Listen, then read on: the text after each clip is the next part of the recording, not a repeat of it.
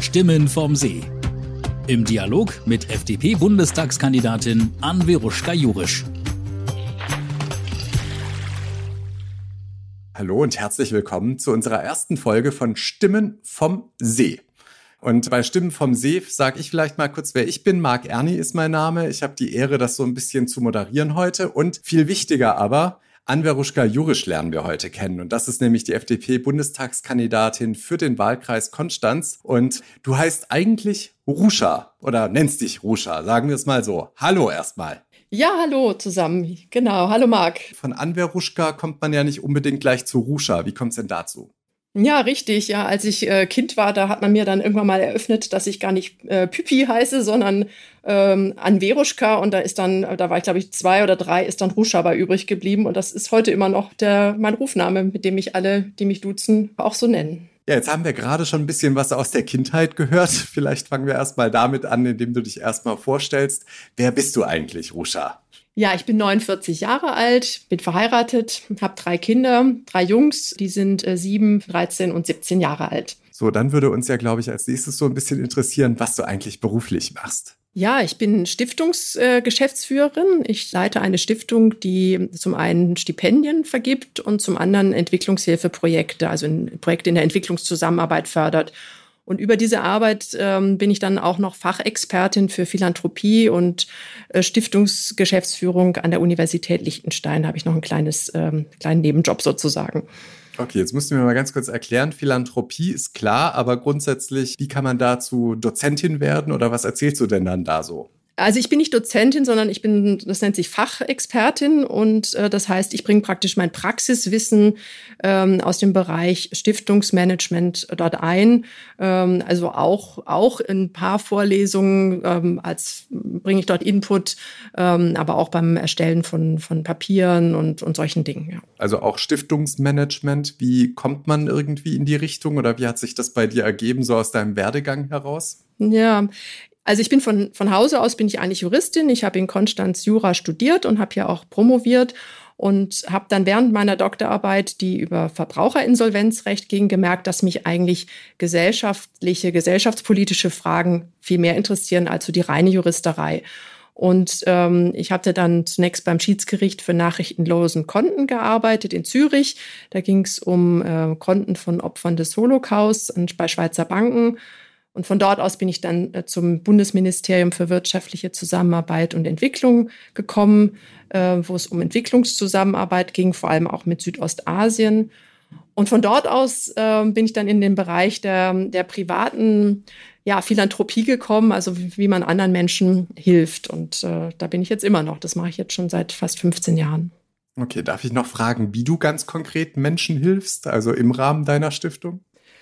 Ja, also die Stiftung, die ich jetzt leite, äh, vergibt äh, Stipendien, äh, Bildungsstipendien für auch für, für nicht-akademische ähm, Ausbildungsprojekte und ähm, an Hilfsprojekte ähm, im Bereich der Entwicklungszusammenarbeit, vor allem auch Berufsbildungsprojekte und auch in der ländlichen Entwicklung. Das heißt, du bist dann auch relativ viel unterwegs, wenn du sagst, teilweise auch Entwicklungsarbeit grundsätzlich? Ja, gut, jetzt mit Corona natürlich äh, praktisch Klar. überhaupt nicht mehr, aber davor auch. Aber wir haben, wir haben vor allem eben mit Partnerorganisationen oder wir arbeiten vor allem mit Partnerorganisationen zusammen, die, ähm, die wir kennen und über die wir dann eigentlich so ein Vertrauensverhältnis haben und die wir dann hier auch äh, treffen und wo wir dann eigentlich gar nicht so sehr unbedingt dann vor Ort reisen müssen, weil das oft auch belastend ist für diese Hilfsprojekte vor Ort, wenn man da solche großen Besuche macht. Du hast ja auch in Birma und in Myanmar immer mal wieder zu tun gehabt früher. Das heißt, mhm. äh, hast du da irgendwas mitgenommen für dich selbst? Also wenn man in den einzelnen Ländern ist. Also ich meine, klar, da ist es auch schön, da gibt's auch teilweise schöne Landschaften und so weiter und so fort. Aber es sind ja auch Sachen, die man da, sage ich mal, sieht. Zum Teil sind es ja schon andere Zustände, wie wir in Europa haben, einfach ja. grundsätzlich. Ja, also da fallen mir ganz spontan zwei Sachen ein. Also das eine ist, dass, dass wir unsere Demokratie und unsere Freiheitsrechte, die wir bei uns haben, keinesfalls für selbstverständlich erachten dürfen. Ähm, es gibt so viele Länder auf der Welt, wo die Menschen eben nicht frei sind. Und äh, Myanmar, Burma ist natürlich ein ganz eklatantes Beispiel dafür. Ähm, das andere, das betrifft jetzt eher den Bereich Entwicklung. Das Wichtigste für Menschen ist, dass sie Arbeit haben und dass es eine wirtschaftliche Entwicklung gibt. Und daraus ergeben sich dann auch andere Entwicklungsschritte.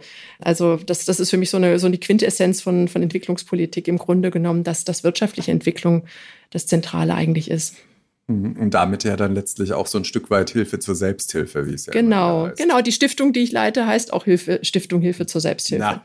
Genau, ganz klassisch, ja, genau. Sehr schön. Und dann hast du dir irgendwann überlegt, ab jetzt wird es Zeit, dich politisch zu engagieren? Oder wie kam es dazu, dass du gesagt hast, okay, ich mache jetzt hier einen auf FDP-Bundestagskandidatin im Wahlkreis Konstanz? Ja, das ist natürlich ein längerer Weg gewesen. Ähm, wir haben früher eine Zeit lang in der Schweiz gewohnt und ein Argument für mich, auch wieder nach Deutschland zurückzuziehen, war, dass ich mich tatsächlich politisch engagieren wollte. Und ein Jahr nachdem wir dann wieder in Konstanz, äh, nach Konstanz gezogen sind, war dieser Moment, als die FDP 2013 aus dem Bundestag rausgeflogen ist. Und da habe ich gemerkt, das ist der Punkt, wo ich denke, das, das geht so nicht. Wir brauchen unbedingt eine liberale Partei bei uns im Bundestag. Und ich muss auch sagen, dass mich die Schweiz von ihrem Staatsverständnis her, von diesem liberalen Staatsverständnis her, was alle Parteien dort auch teilen, äh, mich sehr geprägt hat. Und deswegen war das für mich sehr natürlich, dass es die FDP ist. Und so hat es eigentlich angefangen. Dann wird man ja aber noch lange nicht gleich irgendwie äh, Bundestagskandidatin. Du bist ja auch äh, Vorsitzende in Konstanz. Das ist ja auch schon ganz schön was. Das heißt, du bist dann direkt in die Politik gegangen, dann wirklich sozusagen als großer Queraufsteiger in Anführungszeichen. Ja, also was ich als sehr positiv empfunden habe, ist, dass, dass ich auch als Frau dort mit offenen Armen empfangen wurde heißt ja immer, dass es so eine gläserne Decke gibt oder dass, dass man als Frau irgendwie keine Chance hat. Das ist wirklich nicht so gewesen, sondern als ich da 2013, 14 ähm, da gesagt habe, ich möchte da mitmachen, bin ich eigentlich direkt auch im Vorstand empfangen worden sozusagen. Ich bin dort im Vorstand gewählt worden und dann 2016 dann auch zur, zur Vorsitzenden des Vorstandes geworden habe dann auch direkt als sogenannte Ersatzkandidatin an der Seite von Jürgen Keck für den Landtag in, in Stuttgart kandidiert, der bekannt, bekanntlich dann auch gewählt wurde. Also wenn der Jürgen Keck dann während seiner Legislatur da ausgeschieden wäre, wäre ich direkt auch in den Landtag von Baden-Württemberg nachgerückt. Und ja, so hat sich das entwickelt. Und jetzt möchtest du tatsächlich in den Bundestag. Was möchtest du denn persönlich für Deutschland bewegen? Ja, also das eine ist, was, was mir wirklich am Herzen liegt, ist, dass man die, die, dass man die Menschen jetzt bei diesem Strukturwandel, vor dem wir jetzt stehen, in Richtung Klimawandel und Digitalisierung, das ist ja, ist ja eine enorme Aufgabe, dass wir die Menschen da mitnehmen und dass wir auch den Wirtschaftsstandort Deutschland da mitnehmen und nicht kaputt machen. Also das ist, das ist für mich was, was ganz, ganz Zentrales. Und das andere, was mich sehr bewegt, ist das Thema Bildung, äh, wo ich denke, klar brauchen wir einen schlanken Staat, aber Bildung, das ist die Grundlage für, für Aufstieg, für persönliche Entfaltung, für alles im Grunde genommen. Und da müssen wir als Gesellschaft einfach noch mehr investieren und da ganz speziell auch in die berufliche Bildung, die meines Erachtens noch viel mehr Wertschätzung auch braucht. Brauchen wir mehr Berufsschulen? Brauchen wir grundsätzlich mehr Schulen? Oder wo können wir da wirklich ansetzen, um das auch wirklich umzusetzen? Ja, also ich glaube nicht, dass wir mehr Berufsschulen brauchen, sondern wir brauchen mehr Investitionen in diese Schulform und wir brauchen auch Strukturen letzten Endes, die, die auch, oder, oder ja, einfach eine grundsätzliche gesellschaftliche Wertschätzung ähm, gegenüber beruflicher Bildung. Also, dass es dass nicht dass Eltern das Gefühl haben, sie müssen ihr Kind unbedingt zum Abitur bringen, sondern da fängt es für mich eigentlich im Grunde genommen äh, schon an. Wir brauchen mehr Exzellenz an den beruflichen Schulen. Wir müssen auch dafür sorgen, dass Berufsschüler zum Beispiel ins Ausland gehen können, dass es dafür äh, Angebote gibt, also dass im Grunde genommen auch so eine, so eine Parallelität oder Vergleichbarkeit zu den, zu den Gymnasien auch, auch entsteht. Mhm. Das heißt ja immer, dass Deutschland äh, zwar durchaus bildungsmäßig ganz gut dabei ist, aber das Problem ist immer, dass es heißt, gerade aus armen Familien oder so ist es schwierig, irgendwie durchzukommen und sich auch wirklich durchzusetzen. Gibt es da irgendwelche Möglichkeiten, die du siehst, um das tatsächlich zu fördern? Also, dass gerade auch Menschen aus äh, Familien, die, sage ich mal, wie es immer so schön heißt, wobei das ja ein komischer Begriff eigentlich ist, aber aus bildungsfernen Familien, wie man da die Kinder sozusagen von vornherein besser integriert integrieren kann. Hm. Ja, also da gibt es für mich wie zwei Hebel. Also das eine ist natürlich bei der, bei der frühkindlichen Bildung, bei den Krippen und Kitas, ähm, dass man, dass da dafür gesorgt wird, dass, dass die, dass Kinder dort bestmöglich auf die Schule ähm, äh, vorbereitet werden. Und dann haben wir von der FDP auch die Idee, das ist dann ein bisschen während der Schulkarriere, dass es dann sogenannte Talentschulen gibt. Äh, das wären Schulen in ähm, strukturschwacheren Wohngebieten, sage ich mal, also schwierigeren Wohngebieten, wo dann auch mit, mit mehr Mitteln, mehr Personal dafür gesorgt wird, dass die Kinder alle Chancen haben und dass sie ihr Potenzial wirklich auch entfalten können. Mhm. Du bist ja dann letztlich die Bundestagskandidatin aus dem Landkreis Konstanz. Was möchtest du denn gerade für die Region vor allem vielleicht auch erwirken in Berlin? Ja, also wir haben ja in der Region im Grunde genommen drei große Themen, äh, wo ich denke, dass, dass, dass wir ansetzen müssen.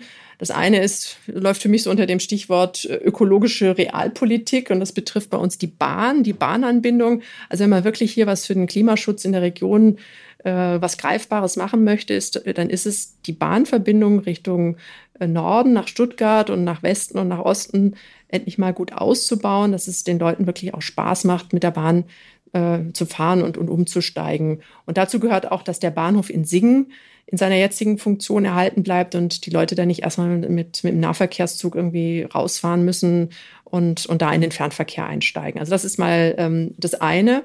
Äh, das Zweite, das betrifft auch die, die konkrete Situation bei uns im, im Landkreis äh, mit dem Bereich Bauen und Wohnen. Es ist einfach wahnsinnig teuer, hier zu leben. Sehr schwierig, Menschen hier die herkommen, den Wohnraum zu verschaffen oder auch Familien, die, die sich vergrößern wollen, dass die was finden. Also bauen muss einfach einfacher werden.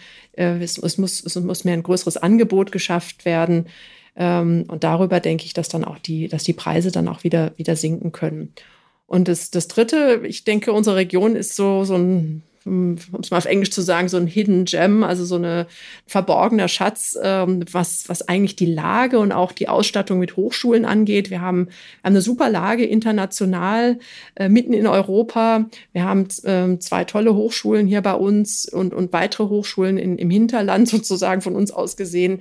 Ähm, da können wir eigentlich noch viel mehr dazu beitragen, diesen Erfindergeist hier zu entfesseln, den wir jetzt brauchen, um diesen, den ich vorher schon erwähnt habe, Strukturwandel, den, den zu unterstützen und, und auch äh, unternehmerisch noch mehr Lösungen zu schaffen und auch Arbeitsplätze zu schaffen. Ja, gerade Infrastruktur ist jetzt zum Beispiel auch für mich so ein relativ wichtiges Thema. Ein Beispiel, dass man zweieinhalb Stunden bis nach Stuttgart braucht, ist halt eigentlich, geht halt eigentlich nicht. Ich meine, da setzt ja. man sich ja eigentlich von hier aus ohne Probleme ins Auto, ist in maximal einer Stunde 20, Stunde 30 da, aber braucht halt einfach nicht so lange. Genau. Wie kann man das dann ändern oder was kann man da tun? Weil ich glaube, das ist ja hier schon so ein relativ langes Problem, schon seit vielen Jahren, dass es halt einfach nicht richtig schnell Richtung Stuttgart geht. Ja, genau. Also das sind natürlich verschiedene, verschiedene Aspekte, die da zusammenkommen. Das hat schon mit der, mit der Art der Züge zu tun. Das hat eben mit, wie gesagt, mit dem, mit der Anbindung in Singen zu tun. Es hat mit Stuttgart 21 zu tun. Es, es hängt an allen möglichen Ecken und Enden. Und das, das Grundproblem ist, denke ich, dass wir hier im Landkreis Konstanz von Berlin aus gesehen am Rande der Republik sind. Das interessiert die auf gut Deutsch nicht so richtig.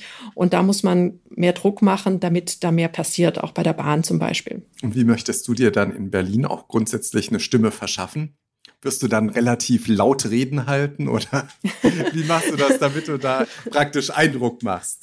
Ja, puh, das ist eine gute Frage. Das weiß ich noch nicht, aber ich äh, werde natürlich schon meine Stimme erheben und sicherlich nicht verstecken. Und ich denke, ich bin ganz gut darin, äh, Netzwerke zu schaffen, also äh, Leute kennenzulernen, auch zusammenzubringen. Und ich hoffe, dass ich da dann schon auch jetzt Koalitionen im nicht-politischen Sinne äh, schaffen werde, dass wir da auch ein bisschen eben zum Beispiel Druck aufbauen können.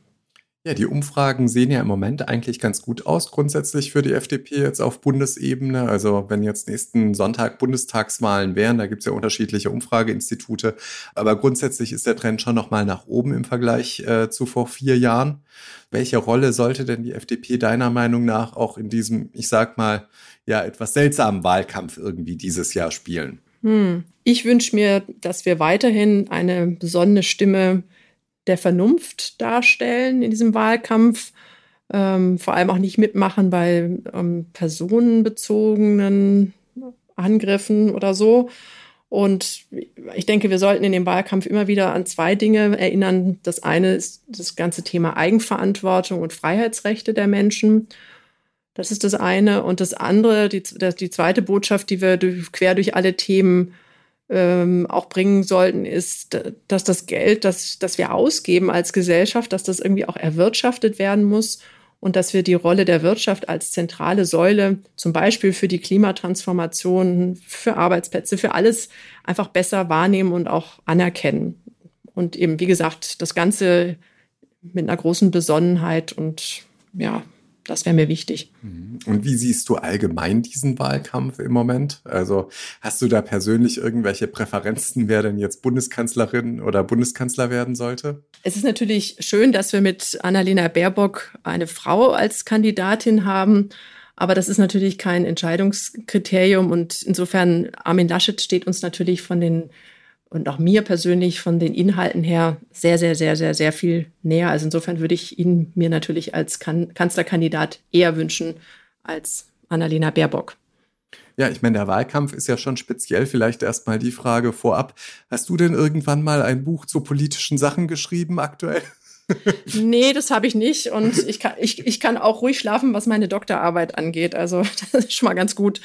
Sehr schön. Und äh, was sagst du dazu? Also ich meine, diese ganzen politischen Bücher, jetzt ist ja irgendwie ganz neu, dass Armin Laschet wohl auch irgendwelche Sachen abgeschrieben hat. Äh, ist das wirklich essentiell? Also in dem Fall, es sind ja jetzt keine Doktorarbeiten oder ähnliche Geschichten gewesen, sondern es sind ja im Prinzip irgendwelche politischen Wahlwerbeschriften. Kommt es da auf sowas drauf an oder sagst du, dass es ist jetzt vielleicht vielleicht auch ein bisschen von der Presse arg hochgehangen im Moment. Ja, also ich finde schon, also klar ist es, mir wirft es kein besonders gutes Licht auf die Leute, wenn man, wenn man abschreibt, aber im Moment habe ich das Gefühl, dass das schon auch ein bisschen gerade gehypt wird und, und man da jetzt wirklich jedes Schriftstück, was irgendjemand mal geschrieben hat, da aus dem Verborgenen rausgezogen wird. Also ich, ich finde es auch nicht besonders zielführend. Wir sollten im Wahlkampf doch ein bisschen mehr auch über Inhalte sprechen und das geht mir im Moment gerade ein bisschen zu, zu sehr verloren.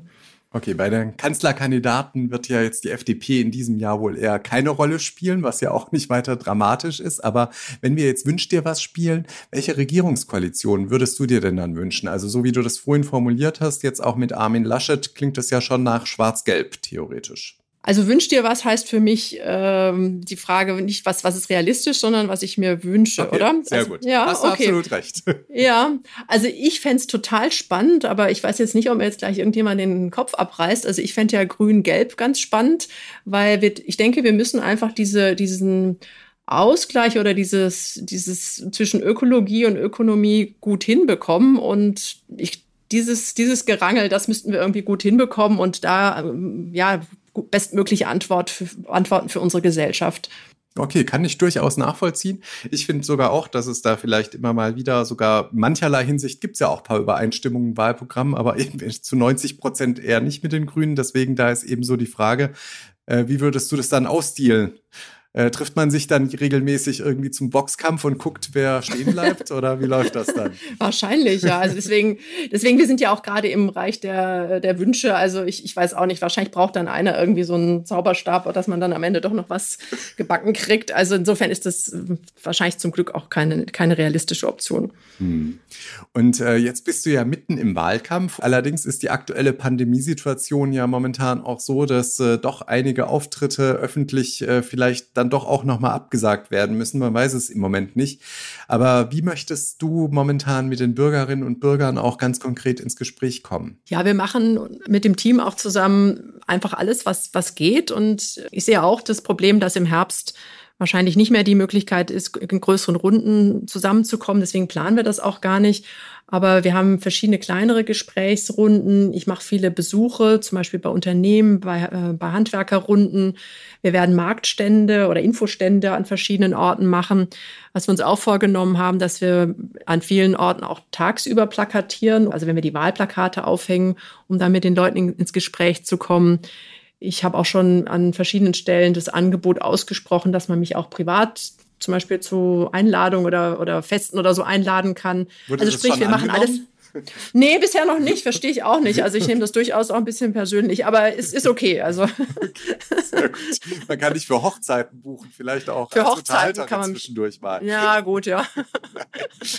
Und was denkst du denn, welche Rolle spielt denn Social Media in diesem Bundestagswahlkampf? Also ja, also wird eigentlich eine riesige Rolle, aber gleichzeitig auch eine ambivalente Rolle. Also einerseits ist es natürlich selbstverständlich ein ganz wichtiger Bestandteil von, von unserem und wahrscheinlich auch dem Wahlkampf von anderen Parteien.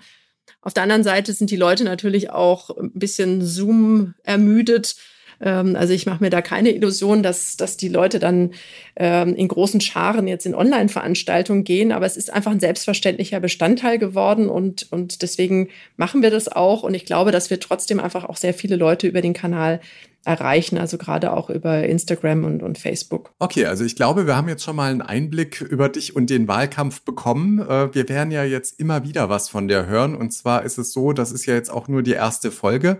Du wirst jetzt aber demnächst auch verschiedene Menschen äh, treffen, beziehungsweise mit denen dann auch weitere Podcasts aufzeichnen. Dazu kommen wir aber gleich noch. Vorab machen wir jetzt aber noch ein paar ganz kurze Fragen, damit wir dich persönlich vielleicht doch noch ein bisschen besser greifen können bei der einen oder anderen Geschichte. Geschichte. Reicht auch immer nur ganz kurz als Antwort. Ähm, fangen wir an mit Kaffee oder Tee? Morgens Kaffee, nachmittags Tee. Alles klar. Geht direkt weiter mit deinen Essensvorlieben. Pizza oder Pasta? Pasta. Okay, das war klar. Dann Buch oder Kindle? Buch. Zeitung, gedruckt oder digital? Ein entschiedenes beides. Dann kommen wir jetzt zu so ein paar privaten Vorlieben. Singen oder tanzen? Singen. Okay, was singst du dann so in der Badewanne oder? auch einfach so, wenn ich, wenn ich, vor allem mit meinen Kindern oder für meine Kinder, wobei die das immer ganz schrecklich finden. Das heißt, du kannst aber alle Kinderlieder in- und auswendig, ja? Genau, und ich habe früher auch ganz viel so im Chor gesungen und so. Also eigentlich singe ich, glaube ich, gar nicht so schrecklich, aber es ist den Kindern immer sehr peinlich. okay, alles klar. Sommer oder Winter? Sommer. Wenn die Sonne scheint, geht's dir gut, ja? Ja, liegt ja jetzt auch daran, du hast ja auch eine Urlaubsregion zum Leben ausgesucht mit dem Bodensee, von daher. Genau, und jetzt vor allem jetzt auch die nächsten Wochen werde ich ja keinen Urlaub nehmen können. Also insofern bin ich natürlich sehr dankbar, dass ich in so einer wahnsinnig schönen Region leben darf.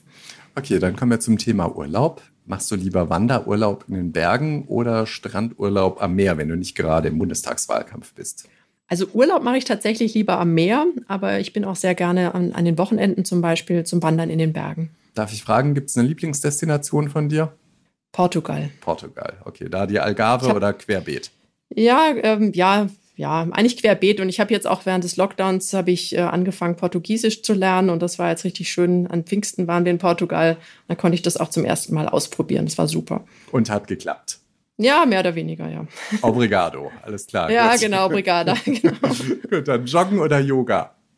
Joggen bei uns, genau, im Wald gehe ich hin und wieder ganz gern joggen, aber würde ich auch lieber gern noch ein bisschen mehr machen. Verstehe. Dann bei hm. Tieren Katze oder Hund?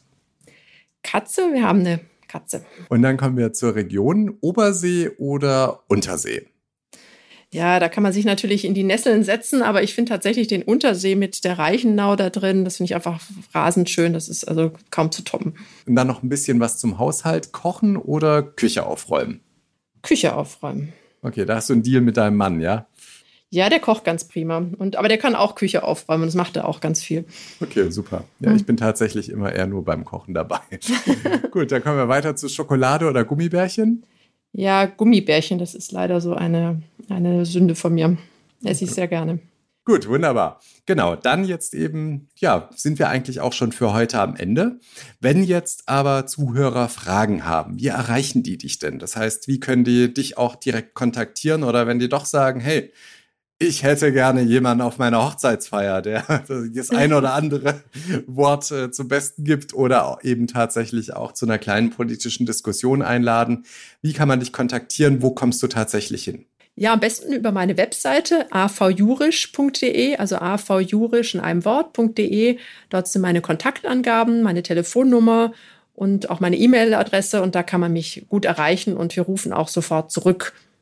Okay, sehr gut. Also das heißt, du bist bestens vernetzt und äh, wie sieht es dann aus, wenn du irgendwann in Berlin bist? Erreicht man dich dann da immer noch? Ja, das ist mir ein großes Anliegen, dass wenn ich gewählt würde, dass ich dann auch weiterhin für die Menschen gut erreichbar bin und dass man ja mit mir sprechen kann und ja, dass ich ein Mensch aus Fleisch und Blut bin, dem man, mit dem man gerne auch zusammen ist. So, jetzt wissen wir schon mal alle, wie wir dich kontaktieren können. Und wir können dich aber auch hier in diesem Podcast hören und das dann wöchentlich. Und du triffst dich da, das hast du vorhin schon mal kurz erwähnt, mit ganz verschiedenen Ansprechpartnern aus der Region. Und das Ganze wird immer wöchentlich stattfinden und zwar immer samstags online gehen. Das heißt, äh, man kann dann immer mal reinhören und äh, verschiedene Gespräche von dir da hören. Ne? Weißt du schon, wen du da treffen wirst oder so ganz grob, was für Menschen sind das? Ja, das sind Menschen hier aus der Region die uns zu den wichtigen Fragen, die, die uns alle hier bewegen, uns Antworten geben können. Also ich hoffe mir da spannende Gespräche, zum Beispiel mit Gastronomen, Handwerkern oder Lehrern. Und da haben wir auch schon gute Ideen, wen wir da anfragen wollen. Also es bleibt spannend. Wir sind gespannt und äh, hören dann mal rein. Und in diesem Sinne erstmal dir jetzt alles Gute für den Bundestagswahlkampf weiterhin. Ja, vielen Dank. Wünsche ich dir und äh, ich drücke da ganz, ganz fest die Daumen und bin da auch sehr optimistisch und in diesem Sinne dann erstmal, ja, äh, einen schönen Podcast, eine schöne Fortführung des Podcasts. Ich werde auf alle Fälle zu den Stammhörern gehören und in diesem Sinne sage ich dann erstmal, hat mir Spaß gemacht, äh, dass ich dich mal ein bisschen näher heute befragen durfte und kennenlernen durfte und äh, ja, freue mich auf das, was jetzt alles noch so kommt. Vielen Dank, Marc. Super. Sehr Herzlichen gerne. Dank. Sehr gerne. Alles klar. Bis dann. Tschüss. Bis dann. Tschüss. Stimmen vom See mit Anviruschka Jurisch. Jeden Samstag neu auf Spotify, Apple Podcasts und allen wichtigen Podcast- und Streaming-Portalen